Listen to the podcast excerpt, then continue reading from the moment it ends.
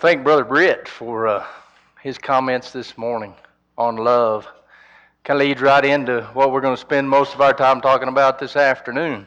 We're going to talk about the other end of that spectrum. What happens when you don't love? And particularly, how do we respond to sin in this world? You see, sin is very prevalent. It's all around us. We see it. We get angry at it. And this has been on my mind lately and kind of goes back to some of what I talked about last time I spoke, probably. But I want to go into it a little bit deeper uh, and think about it a little bit more, because it, it, it's a problem. We can get so angry about sin that we let hate creep into our lives. And that hate, not just for the sin, but that hate for the people that are committing those sins. And we can really get bogged down by that. I want to illustrate that with a few headlines. Uh, just this last week, a woman was arrested for a plot to kill workers at a Planned Parenthood. And these were workers that were assisting people uh, with abortions, performing abortions. And in the name of Jesus, she was going to go and kill those people. Now, is what they're doing right? No. That's uh, they're committing murder. They're they're committing sin by doing that. Not right at all. What was she going to do? She was going to commit murder. She traded sin for sin because she felt so strongly about that. She was going to put a stop to it. She's going to commit murder. She's going to kill those people in the name of Christ. And so what do people do then? They say, well, those Christians, just they're they're full of hate. They're full of bitterness. How's that any better? And it, it, the people in the world can justify it by looking at that and saying they're not any better. They're not any different. A man kills his abusive parents twenty years after he leaves his home. It's not self-defense. Not an act of self-defense at all. He had time to stew on it for twenty years after he left his home. And then he went back and he killed his parents. Now, what they did right? Absolutely not. Most grie- one of the most grievous things I can think of, to abuse your own child, to harm them in that way. But to go back twenty years later, how's that, how's that any different? How's that setting you apart? How's that letting your light shine? How's that loving people like Brother Britt talked about this morning? forty-nine people killed at the Pulse nightclub in Orlando. Now, this was not a man that did this in the name of Christ. In fact, he did this in, in, in the name of Allah, of his God. But these people were homosexuals in an establishment where they were um, getting drunk, being filled with excess, living a lifestyle that's the Bible calls an abomination.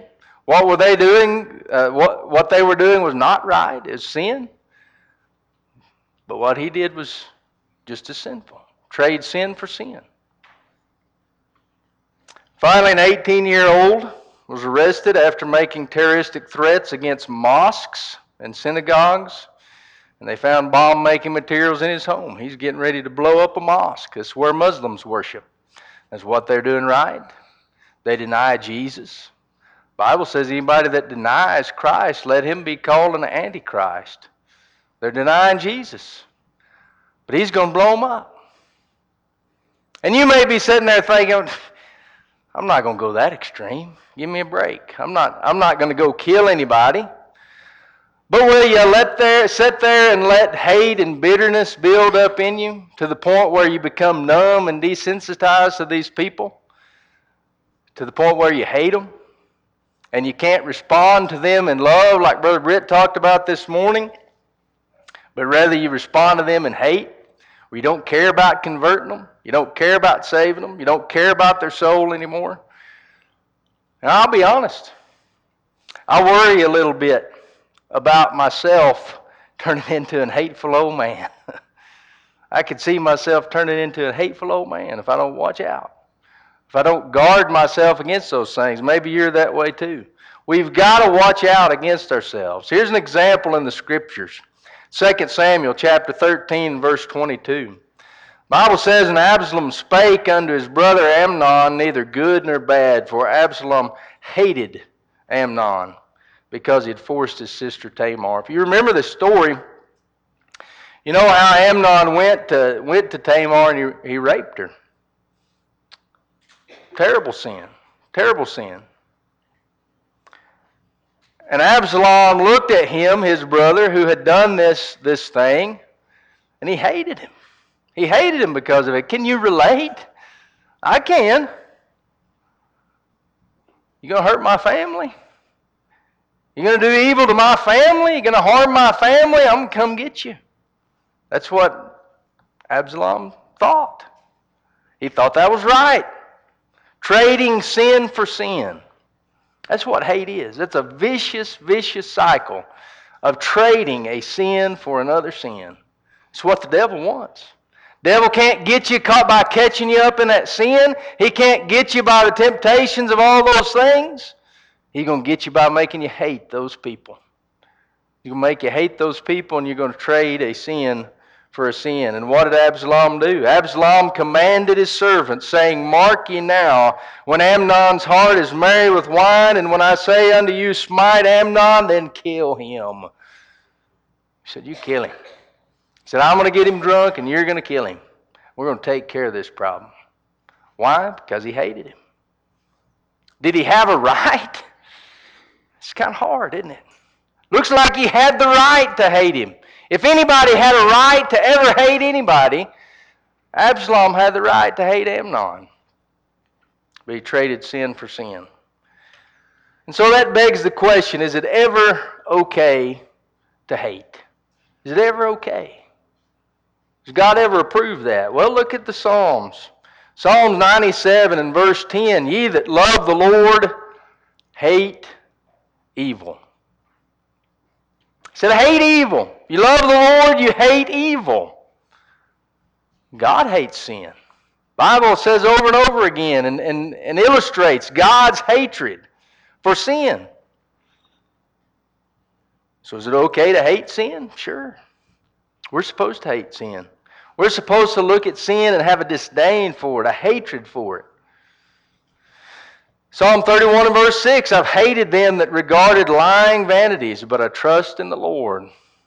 David said he hated them that regarded lying vanities.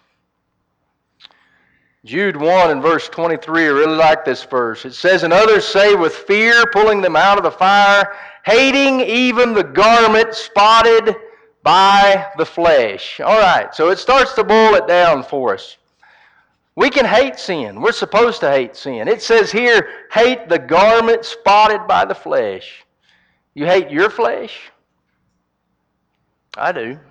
I hate it. I hate that it wants to yield to the temptations of this life. I hate that it does things that my spirit does not want to do. I hate it. And I hate the flesh of every person, because the flesh is only evil. The flesh fulfills the evil temptations and evil lusts. And out of the flesh come all these terrible things. We ought to hate it. We ought to hate the flesh. But we need to remember something as well. Behind every flesh, behind every sin, there's a soul that's worth saving. You see, it's not the person you should hate. The, mo- the most evil, the most vile person is not someone whose soul you should hate. The actions, it's okay to hate. Hate those actions. But it says of the Son of Man that He came to seek and to save that which was lost. Jesus didn't hate souls. In fact, the verse that Brother Britt read this morning says much the opposite. That God sent His Son to come into the world because He loved us. He loved the world, so much so that He would send His Son to die. Jesus came to seek and to save that which was lost. This is a faithful saying and worthy of all acceptation that Christ Jesus came into the world to save sinners, of whom I am chief. Christ came to save sinners. Why? Because the souls were saving. And it's okay to hate that sin, but it's not okay to hate that sinner. And when we hate people, when we begin to develop a hatred for the people behind the sin, then that's where the problem lies. That's where Satan's getting what he wants, when we develop a hatred for people. We're supposed to love people, as Brother Britt talked about this morning. God command, commendeth his love toward us in that while we were yet sinners, Christ died for us. God showed us his love. He's demonstrated that love, that he can look past the sin, he can look past the evil, and he can love the soul, and he can offer opportunities, and he can offer salvation. He did that for you and I. Hating people is a worldly characteristic. It's a worldly characteristic. Loving people is a godly characteristic. And people should be able to differentiate the church from the world, because the church should love people. You love people no matter what. You know, we get this, and Brother Jimmy referenced this a few weeks ago, that when we speak out against sin today, the world wants to classify it as hate speech. They want to say it's hate speech when we speak out against sin. How did we get that reputation? It's because some Christians hated people, and it was hate speech.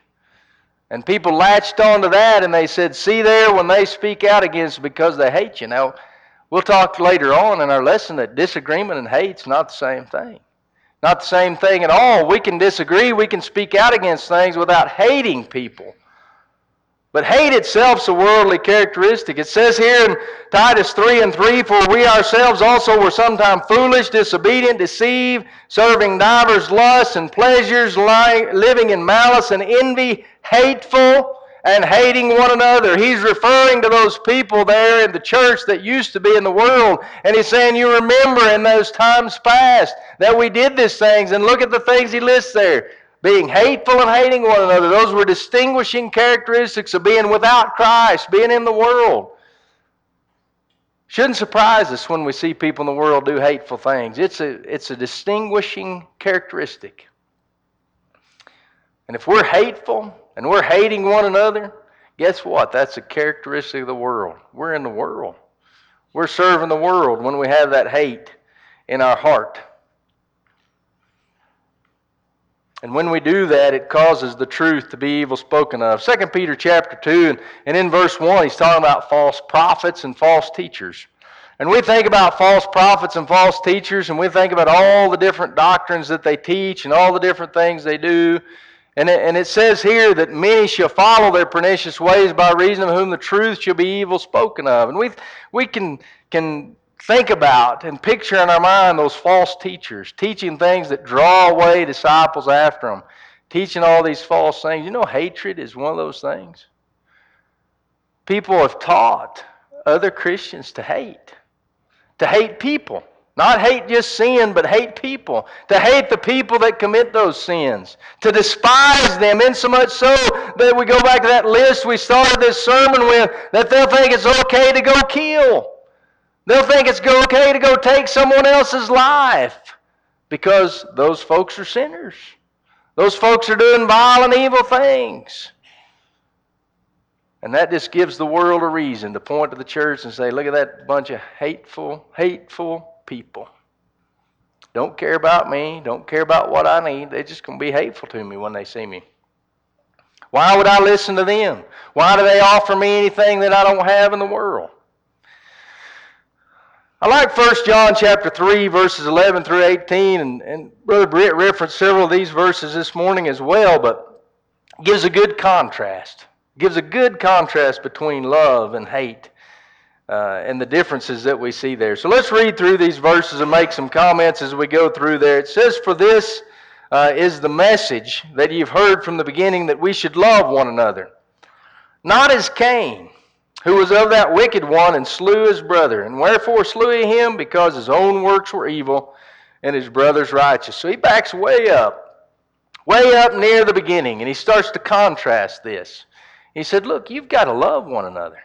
Your job as people is to love one another, not hate one another. He said, don't be like Cain, who saw his brother, got jealous of his brother, developed hatred for his brother, and eventually killed him.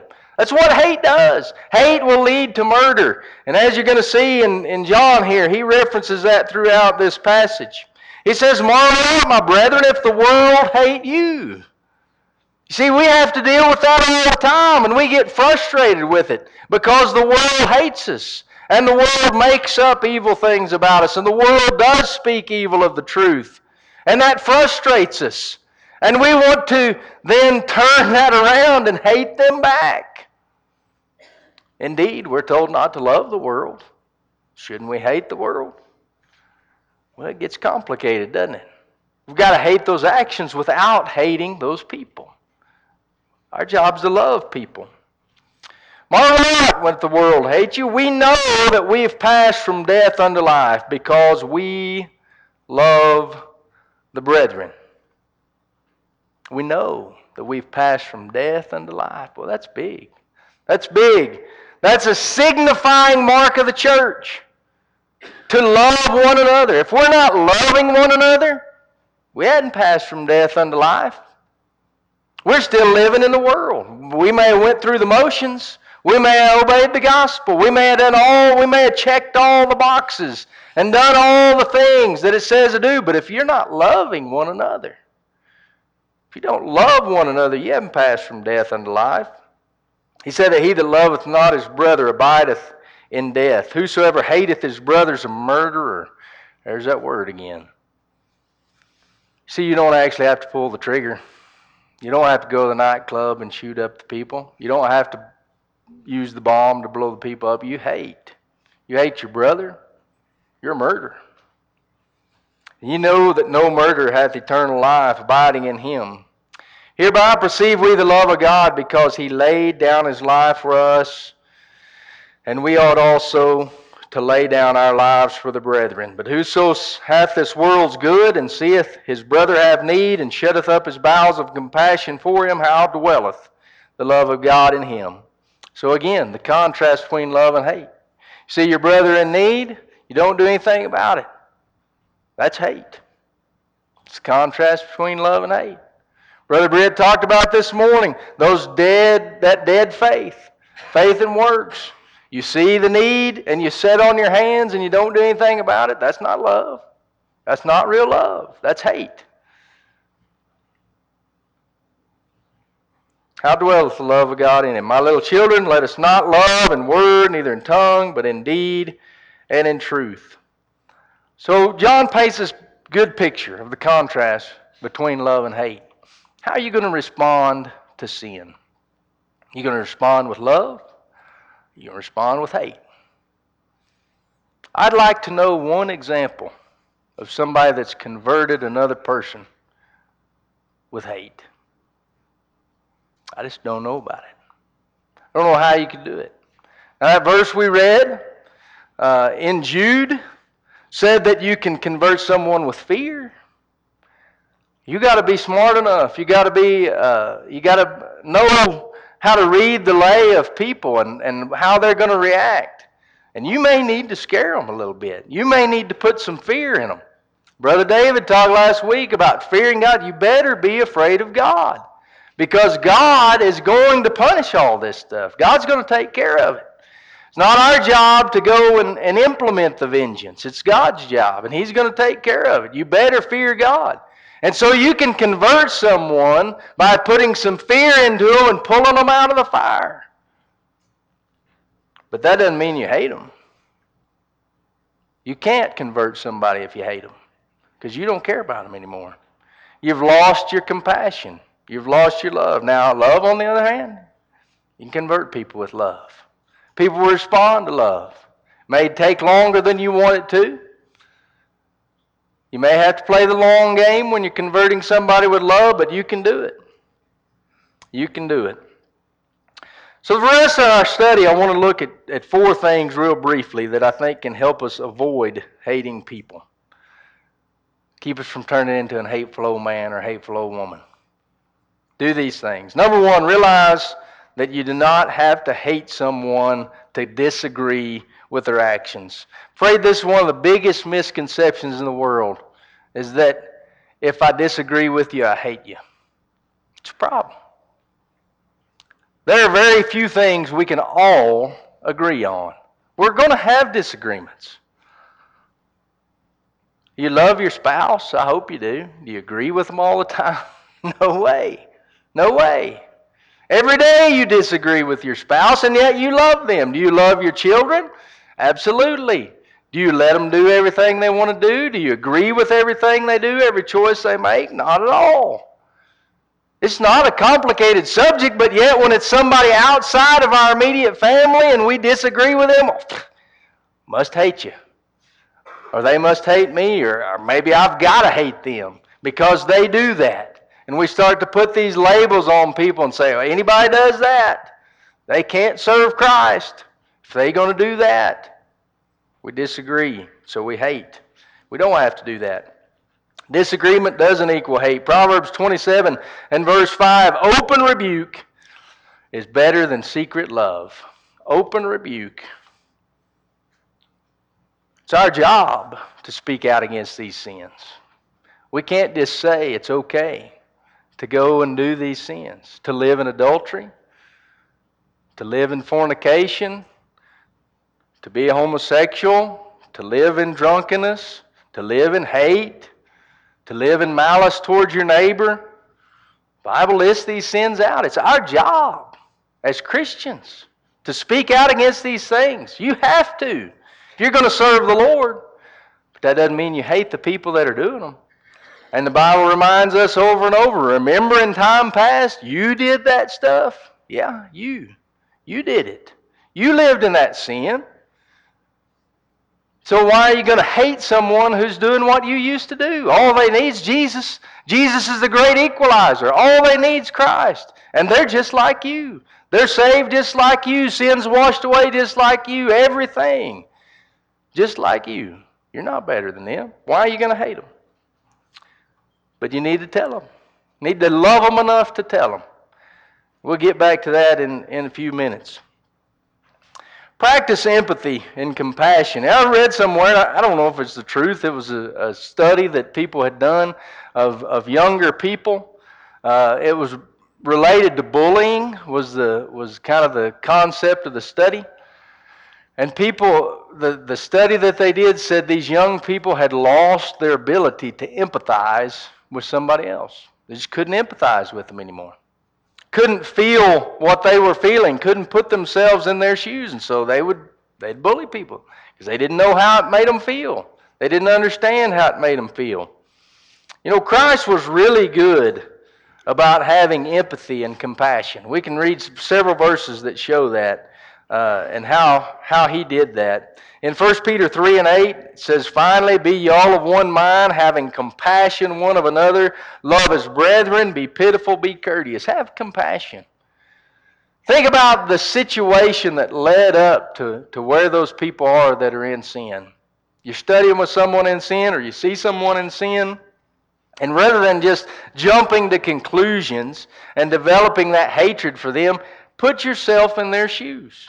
What if you had had an abusive family growing up? What if your parents had abused you and misused you and kicked you out? Might be a little bit harder to develop trust for people. Might be a little bit harder to love people. And so you've got to put yourself in their shoes. It doesn't make, doesn't make sin it all right to condone the sin they're involved in, but it will help you relate a little bit better, and Christ commands us to do this. I think about this verse in John four, verses nine and ten. It says, uh, you know, as Jesus talked to that woman at the well, she, she came to Jesus and said, uh, how is it that thou, being a Jew, ask drink of me, which am a woman of Samaria? For the Jews have no dealings with the Samaritans. Jesus talked to her like she was a friend. He talked to her and, and had compassion on her and had empathy for her. You know, he didn't condone what she was doing. Later on, she talked about the fact that she didn't have a husband, and he, he rebuked her for that. He did it very kindly and very meekly, but he rebuked her for that. He didn't let her off the hook for her sin, but he sure didn't jab it down her throat. He sure didn't, didn't rub it in her face and make her feel terrible for the sins that she had committed. He's offering life. He's offering the water of life.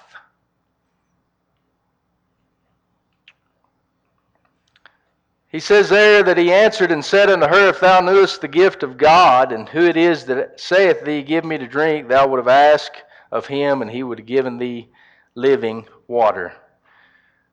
Jesus was kind. He was compassionate. He was empathetic. Next thing is to be thankful.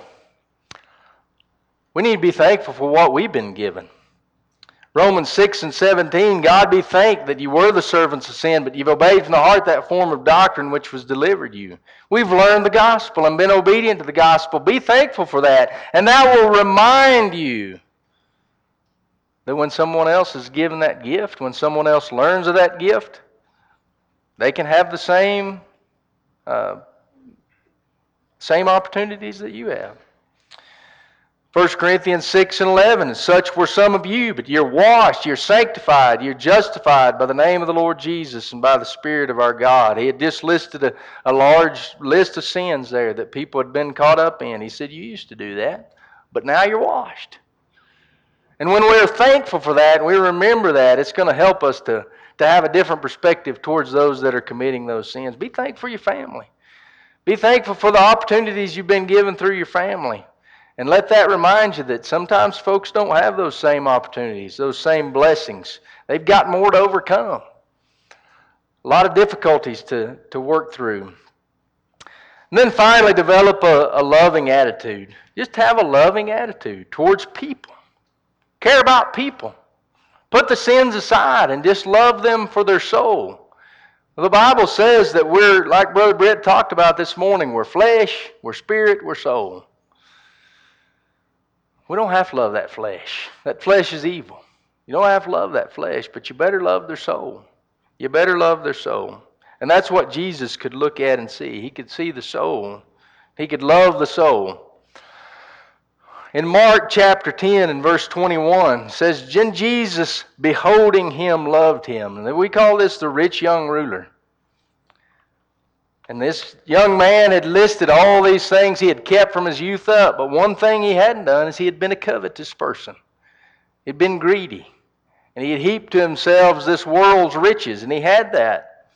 And Jesus, beholding him, loved him. He could have said, You greedy, filthy, dirty dog. Get out of my face. You're going to pretend you're this righteous man. And you're going to pretend you've done all these things. You're nothing but a greedy, dirty dog. Get out of here. It's not what Jesus.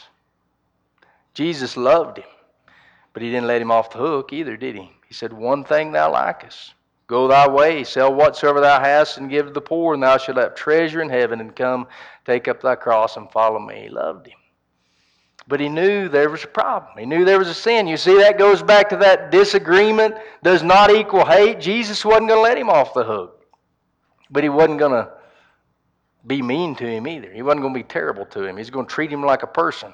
He's going to respect him.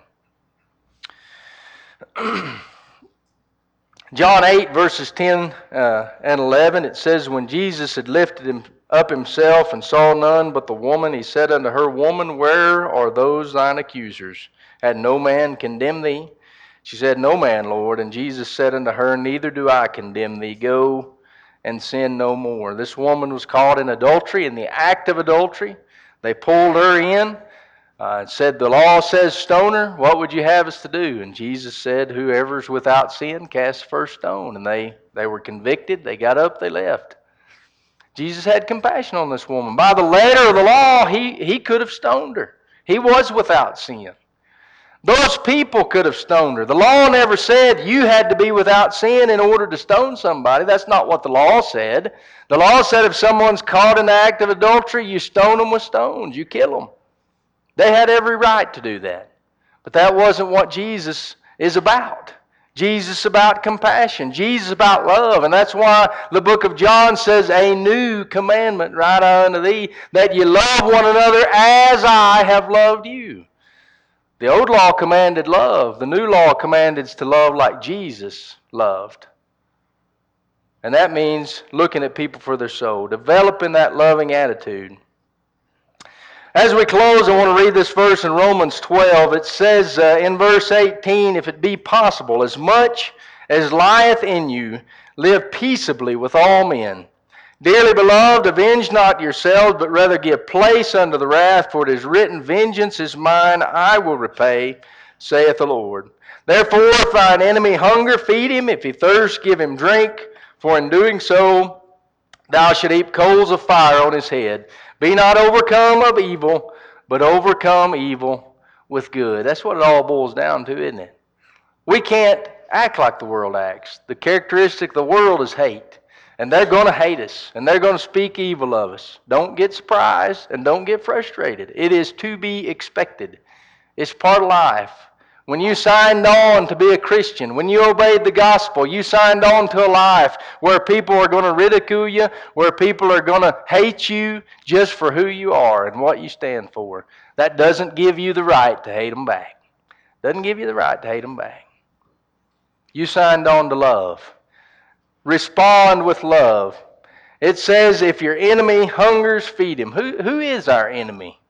Who is our enemy? Well, we can probably list a long list of those that really uh, hate us from other countries, other places, that want to do us harm, that have tried to harm us for just living in this country, for just being us. But really, the Bible says that whoever's the friend of the world is the enemy of God. The world is our enemy. The world is our enemy. And so all these folks out in the periphery in the world, living in sin, you could classify them as enemies. What does it say? Take care of them, love them, feed them, help them, serve them. But above all, don't hate them. Don't hate them. Be not overcome with evil. It's what the devil wants. It's what the devil wants. He wants to see us hate other people. He wants to turn us against people because that's that'll kill a church. Church is made to save sinners. It is a it is the body of Christ. Christ came into this world to seek and to save the lost. Christ came into this world to save sinners. Christ came to help people that were lost in sin. And when we turn our backs on people that were lost in sin because we develop hatred for them, the devil has won. We cannot do that.